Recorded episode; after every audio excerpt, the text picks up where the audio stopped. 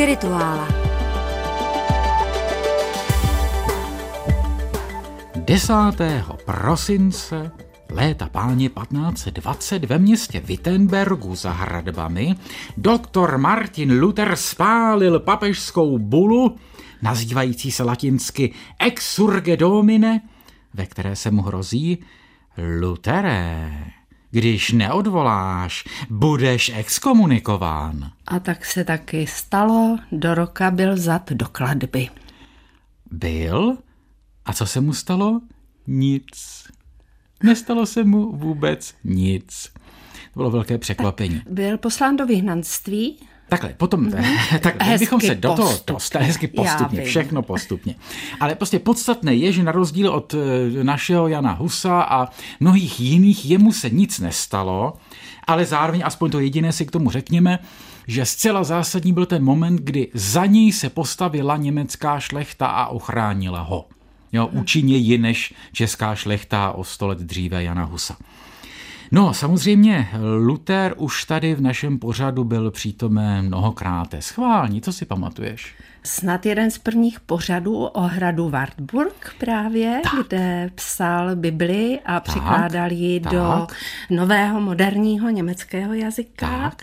Potom jsme ho určitě zmínili v díle o Erasmu Rotterdamském, Ano, je to tak? Ano, tam jak A- se hádali s Erasmem o téma svobodné vůle. Ano, a co já si z toho pamatuju, taky, že Erasmus eh, vždycky se vymezil jako, že byl proti a že byl takový podle Zweiga, že byl takový eh, jakoby i útlý a křehký a že ten Luther s tou svojí hřmotností šel do toho, měl, dneska bychom řekli, tah na branku. Ano, tento sportovní obrat ve mně tady u Luthera nedopadl, ale vlastně proč ne? Mm-hmm. Ale ano, i o té jeho vlastně fyzické hřmotnosti, o Lutherově fysis, budeme vlastně dneska rozprávět. A ještě jsme ho zmínili a pamatuju si termín luterské výtvarno. A Ano, sice, ano, že ano. měl svého malíře a tenkrát jsem se prvně dozvěděla, že to v evangelických, tedy v luterských eh, kostelích vypadá jinak než u nás, že jsou tam výtvarná díla a mají úlohu didaktickou. Tak, velmi přesně. Takže Luther už tady byl mnohokrát. A jako taková vedlejší postava se nám tady kmitnul ještě vícekrát, když jsme mluvili třeba o novokřtěncích, což bylo něco, co už na Luthera bylo moc, nebo když jsme mluvili o kulturních počátcích různých menších národů střední a východní Evropy. Protože tam vždycky ta reformace sehrála klíčovou roli v tom, že vedla ty místní intelektuály k tomu, aby překládali Bibli do národního jazyka a často tím ten národní jazyk vlastně spolu zakládali. To byl případ Slovenska, Slovinska, pobaltských národů, Lužice. Jo, takže Luther tady s námi se tak jako objevuje, pluje tu s námi po vlnách Evropy. Ale dnes se konečně vydáme přímo za ním, do toho zmíněného města Wittenberga. Čili, abychom si to představili na mapě, budeme zhruba na půl cesty mezi Berlínem a Lipskem. Dnes je to město takové celkem malé, 50 tisíc obyvatel a oficiálně se nenazývá Wittenberg, ale Lutherstadt Wittenberg. To není nějaký, nějaký titul dodávaný poté, jako Pardubice město Perníku. To je oficiální název. A skutečně ve Wittenbergu se jakoby všechno točí kolem Lutera. Na to, jak to město je malé, tak to staré město je poměrně velké. Taky to bylo tehdy vlastně hlavní město Saska, respektive jedné části jednoho saského státu. Politické dějiny Saska necháme stranou. A představme si Wittenberg tak jako takové vlastně pozdně gotické, renesanční, naštěstí docela zachované město, jímž jdou dvě velké dlouhé ulice, a ty jsou napjaty mezi dvěma luterskými pamětními místy. To jedno je zámecký kostel, na jehož dveře Luther přibyl těch svých slavných 95 tezí. Údajně. Údajně on je to všechno složitější, ale nicméně člověk si to může dneska přečíst. Jsou tam jaksi vyobrazeny na těch dveřích. A v tom kostele je také pod velmi prostým kamenem pohřben. A na druhé straně města, na druhém konci těch ulic, je Lutherův dům. A mezi nimi na té velké ose ještě se nachází jedno důležité místo a to je univerzita. To je tehdejší zemská univerzita, protože tehdy ty malé německé státy, když chtěli naznačit, že nejsou jen tak nějaké takové větší statky, ale ty kulturní státy, no taky zřizovali ty místní univerzity. Takže Jena a Halle a všechny tyhle ty univerzity vznikaly jako ty země panské. Jo, to bylo poměrně malé knížectví často, ale prestiž má univerzitu. No a samozřejmě Luther je s tou univerzitou spjat zcela zásadně, protože on tam přednášel a celá ta reformace luterská je do velké míry univerzitní záležitost. To se prvotně vlastně univerzita, univerzitní intelektuální prostředí Luther a jeho přátelé vlastně postavili proti tomu celému aparátu a Mimochodem, když jsme tady zmiňovali Kranacha a to luterské výtvarno a to zobrazování Lutera v luterském taláru mimo jiné, no tak ten luterský talár, to je vlastně univerzitní talár. To není kněžské roucho, to je původně to, v čem se vyučovalo. A čili někde uprostřed zhruba je ta univerzita a na úplně druhé straně je Luterův dům. A přátelé milí, když byste jeli do o něch míst, opravdu stojí za to navštívit Luterův dům, protože to je velkolepé muzeum reformace, kde člověk si nejenom může představit, jak se bydlelo, jak to vypadalo, jakou měla jeho manželka kuchyni, ta slavná Katarina von Bora, tak také o prostředcích toho duchovního, církevního a politického boje, co byl tisk. Knihtisk. Jo, ano, ano, on by nemohl zvítězit, kdyby tenkrát už nebyl býval vynalezen knihtisk. Přesně tak. Jo. Takže mhm. tam je vlastně obrovská mm. výstava všech možných eh, dobových eh, tisků, eh, letáků, dřevorytů, básniček, pamfletů, které ukazují Lutera samotného, ukazují vlastně citace z písma, ukazují často papeže, jakožto antikrista. Jo, tam klíčové pro pochopení toho luterského mentálního světa je, že papež je antikrist. To je jaksi zcela vážně míněno, to je ten, kdo se prostě postavil na místo Kristovo. A to jsou tam dobové rytiny, předpokládám. Ano, ano, ano to jsou dobové aha. rytiny a ještě mnohé jiné tam je a plus ještě jsou tam časové výstavy. Já když byl v Wittenbergu, a to už je strašně dávno, tak tam zrovna byla výstava o Kataríně von Bora o té manželce. Nevím, co je tam teď za výstavy. Jděte se podívat, skutečně to není daleko za českými hranicemi. No a ten Luterův dům, to je ještě podstatné, původně byl klášterem to byl augustiniánský klášter, Luther byl augustiniánský mnich, takže ty nejstarší portréty ho ukazují v tom mnižském rouše, než potom nastane to talárovité období. A Lutherovu teologii je do jisté míry možné pochopit skrze jeho zaujetí pro to augustinovské, pro augustinovskou teologii, kterou on ovšem teda dovedl někam jinam, ještě dál radikální, než jak je to u samotného Augustína. A my se alespoň pro takovou malou eh, atmosférickou Kulisu. Kulisu, děkuji, teď jsem hledal to slovo, které bude feminínum. Prostě si pustíme kousíček nejslavnějšího Luterova chorálu, to znamená Ein feste Burg ist unser Gott, pevný hrad je náš pán Bůh. Hmm, taky jsme si mohli pustit nějaký známý nápěv Luterem nově otextovaný. To se dělá úplně běžně, to dělají všichni. To i Bach, že jo, což je vlastně jeden z těch největších kulturních plodů luteránství.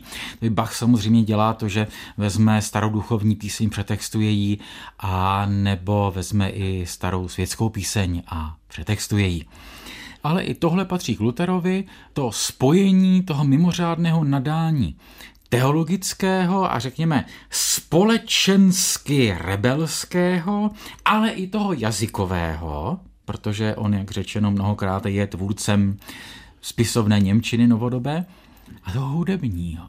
Jo, čili není náhodou, že opravdu kolem Lutera se v tom luterském prostředí vytváří obrovský kult.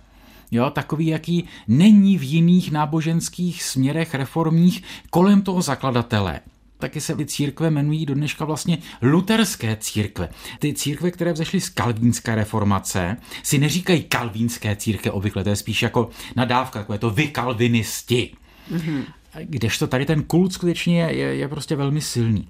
A souvisí to i s tím výrazným typem osobnosti, protože když tak díváme do náboženských dějin, teď už nejenom na reformaci, ale na duchovní dějiny vůbec, vidíme, že je tam jeden takový vracející se typus tvůrce, který je ale vlastně osobnostně velmi nenápadný.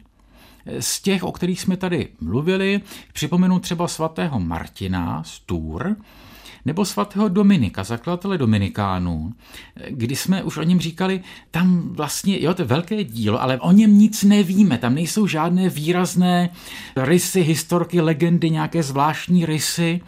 Pro mě Tomáš Akvinský je vlastně velmi nenápadný sám o sobě. Ten se jakoby ztrácí za tím intelektuálním dílem. A ve světě sekulárním takový Kant nebo Hegel. Jo, taky o nich nějaké historky jsou. Ale vůbec nepotřebujeme vědět, kdo vlastně Hegel byl. Chceš říct, že dnešní pořád zaměříš na to, kým byl Luther jako ano, osoba? protože tady to Aha. skutečně velmi, velmi silně nabízí. On je ta osobnost, která je nerozlučitelně propojená s dílem a na které se krásně ukazuje lež toho kunderovského pseudonáboženství dneška, že autor neexistuje, čtěte jenom texty. Jo, v případě Luterově toto říci by bylo úplně naprosto směšné. To znamená, Luterova osobnost nutně volá po biografickém přístupu, někdy i po psychologickém přístupu, a tam už samozřejmě nastává problém náboženství a psychologie. Mhm. A on sám o sobě, on nenechal vlastní životopis? Vlastní životopis přímo ne, nebo ono je to takhle, ono je to roztroušeno v různých textech, my budeme se tady zmiňovat potom, já už to řeknu, ten text, který nás dnes bude zajímat, vlastně on není autorizovaný. To jsou jeho Tischreden, neboli řeči u stolu, stolní řeči. A to jsou takové jeho výroky, které zaznamenali přátelé. Mm-hmm. A seděli jsme u Luterů, Katarína udělala hovězí polívku mm-hmm. a Luther vyprávěl a říkal toto, toto. Jo, a pilo se víno. Pivo, jsme v Sasku, Aha. pilo se spoustu piva, samozřejmě. Mm-hmm. Takový ten vtip, že kde je pivo, tam je reformace, kde je víno, tam je katolicismus. Aha. Taky to není úplně pravda, samozřejmě. Ale vážně k té psychologii, protože v některých podobách svých je psychologie jakoby protináboženská. Jo, konkrétně prostě Freudova psychoanalýza, ta ortodoxní původní freudovská psychoanalýza, vlastně vykládá náboženství jakožto neurózu, jakožto jakousi psychickou problematickou stránku, Tebe to rozesmálo? No, rozesmálo, protože náboženství jako neuróza, to je docela dobrý. A o Freudovi jsme taky tady neměli ještě pořád. No, ten taky stojí za to, to samozřejmě taky stojí za to někdy. Freud a židovství, o tom je mnoho různých knih, ale prostě podle Freuda náboženství se musí správně vysvětlit nějakými komplexy s maminkou a statínkem a potom vlastně zmizí. Čili Freud je v tomto smyslu to, čemu se říká redukcionista. Kdežto jiní psychologové, i psychoanalytikové, i hlubinní psychologové říkají, takhle jednoduché to není.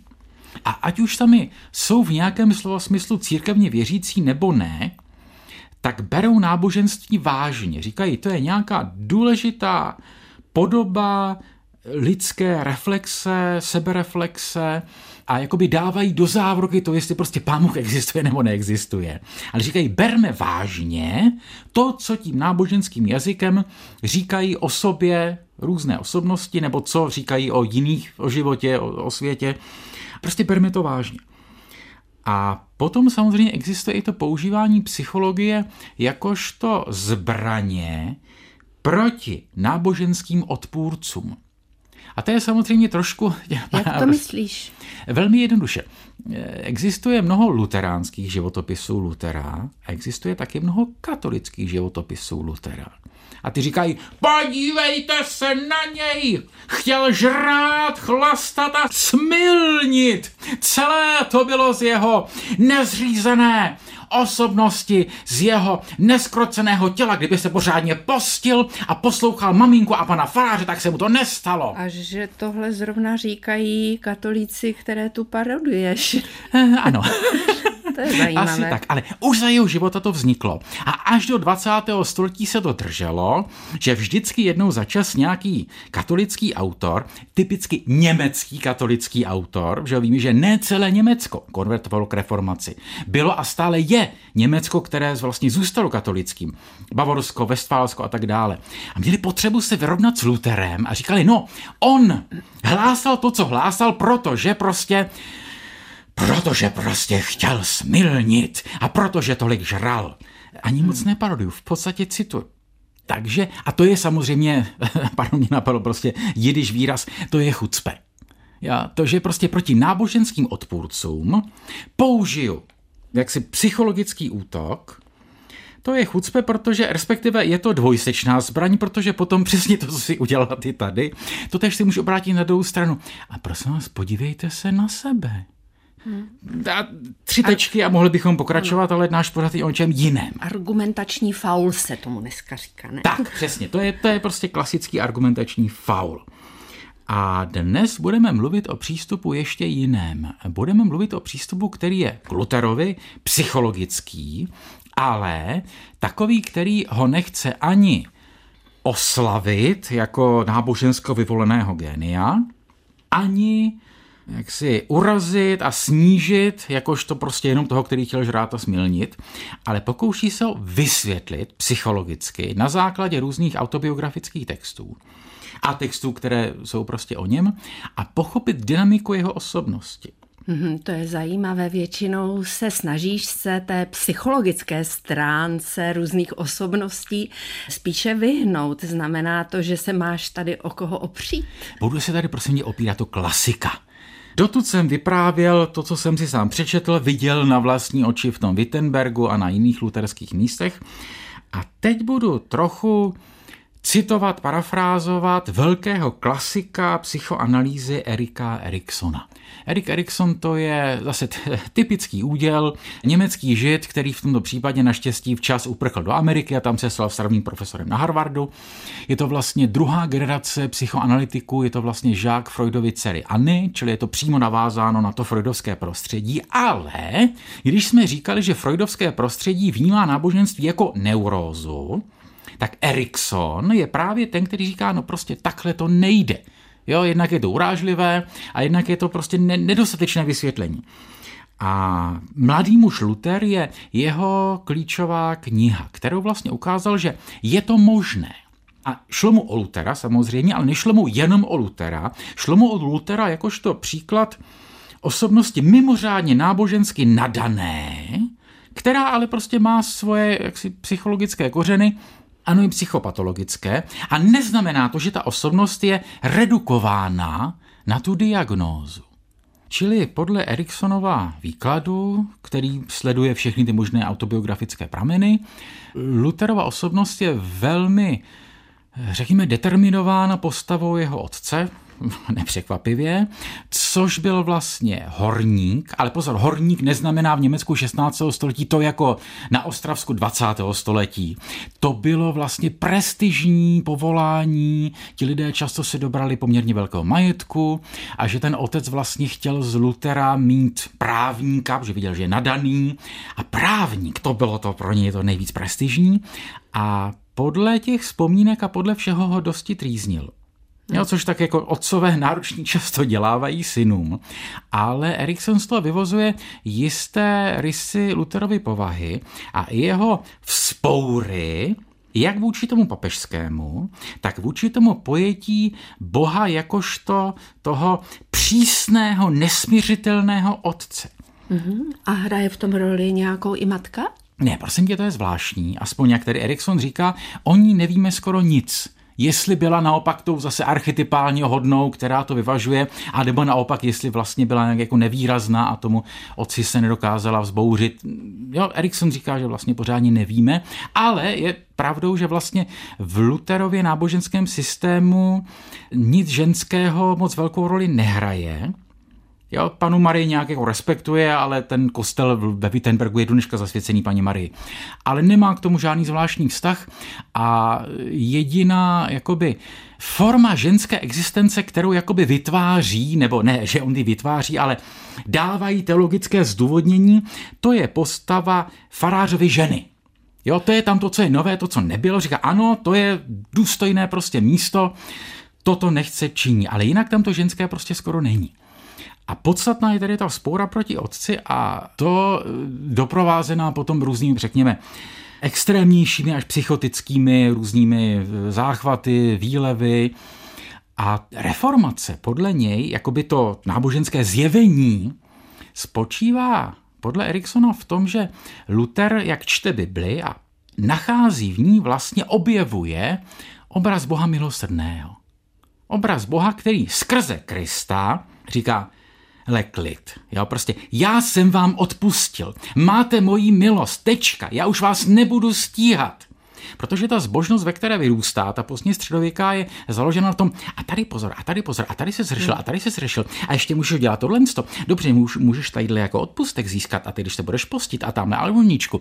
A Luther říká, ne, ne, dost prostě tohoto skrupulózního, ne, prostě Bůh nám skrze Krista odpustil, to stačí. Jo, hmm. čili kdybychom tu luterskou reformaci shrnuli do tohoto, tak je to jakoby v tom psychologickém výkladu objevení Otce milosrdného mm-hmm. kterého on neměl. On prý změnil i jméno Luder, mm-hmm. tak mhm. se jmenoval jeho otec na Luther a to proto, že v tom je to slovo řecké elefteria, Luther. Ano, ano, mm. přesně, přesně. On samozřejmě to prostě taky se jako stylizuje, takže podle Eriksona tu jeho dráhu mnížskou a dráhu univerzitní provázejí ty skrupule a různé vize ďábla a podobně. A pak ta reformace samotná, to je to smíření. A On to vlastně nazývá psychologicky stejně jako náboženský fenoménem druhého narození. Říká, ale jsou lidé, kteří tak nějak žijí podle toho, jak se to dělá. Jak to dělají všichni. Ono se.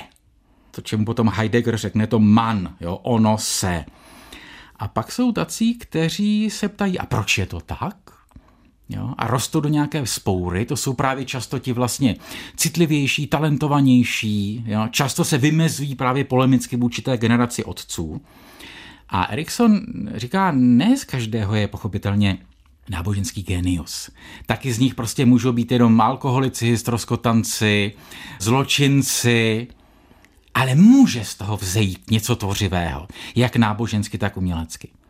Ale zároveň ta krize, kterou prochází, ty Luterovy krize mladistvé, potom po těch několika letech té vrcholné reformace, té tvořivosti, toho psaní, skládání, to jsou ta leta na tom Wartburgu, potom jako přejde do takové zvláštní fáze pozdní, kdy on tedy žije v tom Wittenbergu, je uctíván jako ten prostě živoucí patriarcha zakladatel, Kateřina vaří polívku, on přednáší, přátelé tam chodí, z celé Evropy chodí za ním, lidé říká, o mistře Lutere, a on trousí ty řeči, to jsou ty ty šrédem, ty řeči u stolu, někdy teologické, někdy taky spíše jenom takové šplechty, že to řeknu slušně. A Erikson říká, no on se tady trochu proměňuje v takového měšťanského usedlého páprdu, který tak jako, jako hodně jí a hodně pije a vlastně jako by ztratil tu původní tvořivost. Jo? Že ta zralost, taky Erikson je autorem vlastně toho vývojového modelu osobnosti, těch různých fází, kdy ta osobnost zralá, buď to může dojít toho velkého prostě smíření, sklidnění, přijetí všeho, co bylo, takové to díky živote za všechno, co bylo, a nebo nově se v ní zase jako něco sváří. A říká na v Luterovi obojí. A dokonce se mu vracejí ty staré obsese. A mimo jiné ta obsese, kterou tady taky musíme zmínit, která pohoršuje mnohé vykladače, zvláště ty katolické, ale která k Luterovi patří. A to je ta jeho zvláštní koprolálie. Jo, čili ta obsese, omlouvám se, obsese výkaly a mluvením o těchto věcech, to jsou ty jeho výroky jako to předsmrtné svět jako veliká zadnice. A já jsem jako zralé lejno, které se od ní už hodlá oddělit. Jo, či on to někde prostě řekl. To je Přa... ovšem opravdu případ pro psychologa. Teď už to chápu. Aha, jo, ty jsi neznala tyhle ty výroky. Ne. Tohle to patří k Lutherovi. Jo, on to použije v tom politickém boji, jo, že, že vlastně když jakoby bojuje s tím ďáblem a s tím papežem, takže jim řekněme, vyhrožuje použitím svých exkrementů. Hmm.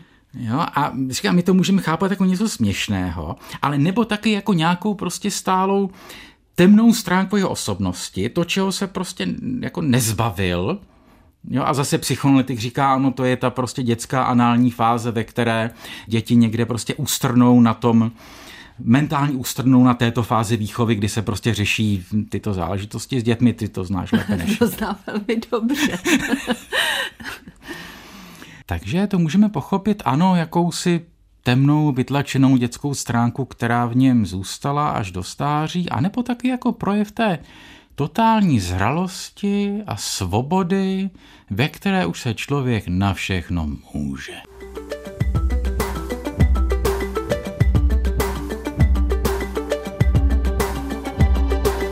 Podcast Spirituála Duchovní Evropa poslouchejte na webu Českého rozhlasu Vltava, v aplikaci Můj rozhlas a na dalších podcastových platformách.